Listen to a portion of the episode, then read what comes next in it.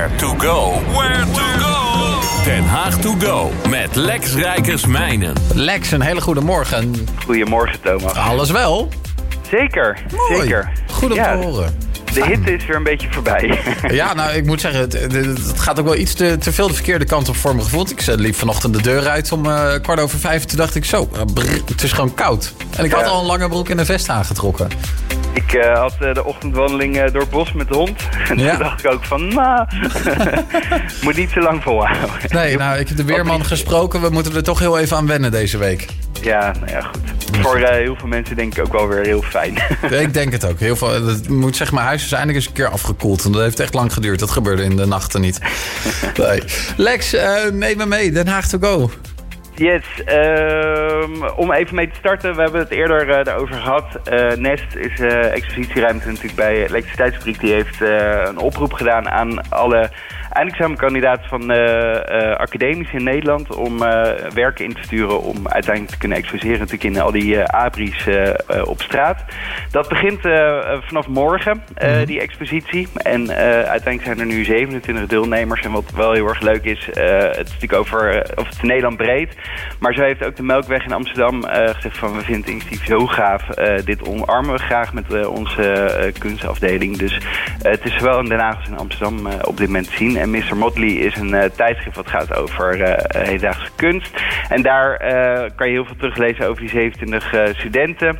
En die hebben ook een eh, eh, ja, wandelroute gemaakt hoe je langs eh, die werken kan. Dus eh, zeker de moeite waard om, eh, om ja, eens op te gaan letten in de stad. eh, op alle eh, ja, eh, glasbakken enzovoort. Om eh, te kijken van wat daar wordt geëxposeerd. En datzelfde nest gaat samen met de PIP en Humanity House vanaf eh, 4 juli tot met 10 juli een eh, Cinema in the Garden doen. Nou hoop ik voor hen dat het weer inderdaad dan dus nog weer wat beter wordt. Maar wat wel gaaf is, zij, gaan het terras daarvan eh, van de PIP voor gebruiken. En ze hebben dus een aantal dagen achter elkaar een aantal, aantal films. En ja, elke instelling kiest zeg maar zijn eigen thema eh, met betrekking tot het cureren van, eh, van die films. En dat is heel divers. Zo gaat Nes zich bezighouden met films over ouderen. Maar eh, ja, de PIP die kiest juist weer muziekfilms over de electro uit Den Haag. En de internationale mu- muzikale invloed van bubbeling uit Suriname. Dus dat, Oh. nou, ik ben wel heel benieuwd hoe, hoe dat over gaat komen. Ja, snap ik. En dan een ander vraagje nog even aan jou. Hoe is jouw eh, kast met betrekking tot eh, fast fashion? Nou, ehm, niet, ik, ik draag altijd eigenlijk kleding tot in de treuren... totdat het eigenlijk echt faal wordt of niet, meer- niet meer kan. En eh, sterker nog, eigenlijk, het is helemaal niet omdat ik, niet omdat ik bang ben de stad in te gaan of zo... maar eh, mijn laatste kledingstuk heb ik volgens mij in januari gekocht. Ja, moet je nagaan. Oké, dus je, je bent in die zin eh, een, een goede gebruiker van je kleding of zo. maar Ja, zeker. Het is niet ontzettend bewust dat ik het om die reden doe... maar het is zeker een, een reden waarvoor ik het zou doen. Ja. het- Verder rest ben ik gewoon ook heel erg lui. Dat is ook een groot probleem. Eh, er is eh, nu eh, de aankomende drie maanden een initiatief dat heet de Slow Fashion Season. En zij roepen eigenlijk op om iedereen dus niet te laten kopen bij de fast fashion eh, ehm, eh, zaken. Dus nou, gewoon merken die natuurlijk ervoor zorgen dat er elke anderhalf maand, twee maanden een nieuwe collectie is. Eh, Ja, dat, dat, dat klopt natuurlijk niet helemaal. Nee. Eh, nou, het is niet dat je helemaal niks mag kopen. Zij roepen eigenlijk op van ja, ga dan vooral naar de duurzame en tweedehands winkels. En eh, laat vooral je kleding repareren eh, op het moment dat dat nog kan. En ik heb daar even een, eh, nou, een drietal eh, zaken voor eh, opgesomd die, die daar eigenlijk al altijd mee bezig zijn. Zo heb je Anneke op- om de hoek van de Freek Hendriklaan. Die zit er al sinds 1980. dus dat is al een behoorlijke tijd. Er gaan nu inmiddels vier generaties denk ik wel die daar ja, in de winkel kleding inbrengen en daadwerkelijk ook weer kopen. En ze verkopen vooral dames en kinderkleding. Nou, dat is natuurlijk een goed alternatief om te zorgen dat kleding vaak wordt gebruikt. Zo heb je ook de Zusjes Vintage Boutique op de Boekerstraat zitten. Die eh, eh, zijn inmiddels ook begonnen met eh, een stukje online verkoop via Instagram. Dus dan kan je eigenlijk de hele collectie voorbij zien komen als je toch niet heel erg bent van het struinen in die, in die winkels. En een al- alternatief vind ik altijd nog steeds heel leuk om te noemen. Dat is bij Priester op de Zoumenstraat in het Zeehelderkwartier. Die heeft als eerste hier de kledingbibliotheek ooit geopend in het Haagse.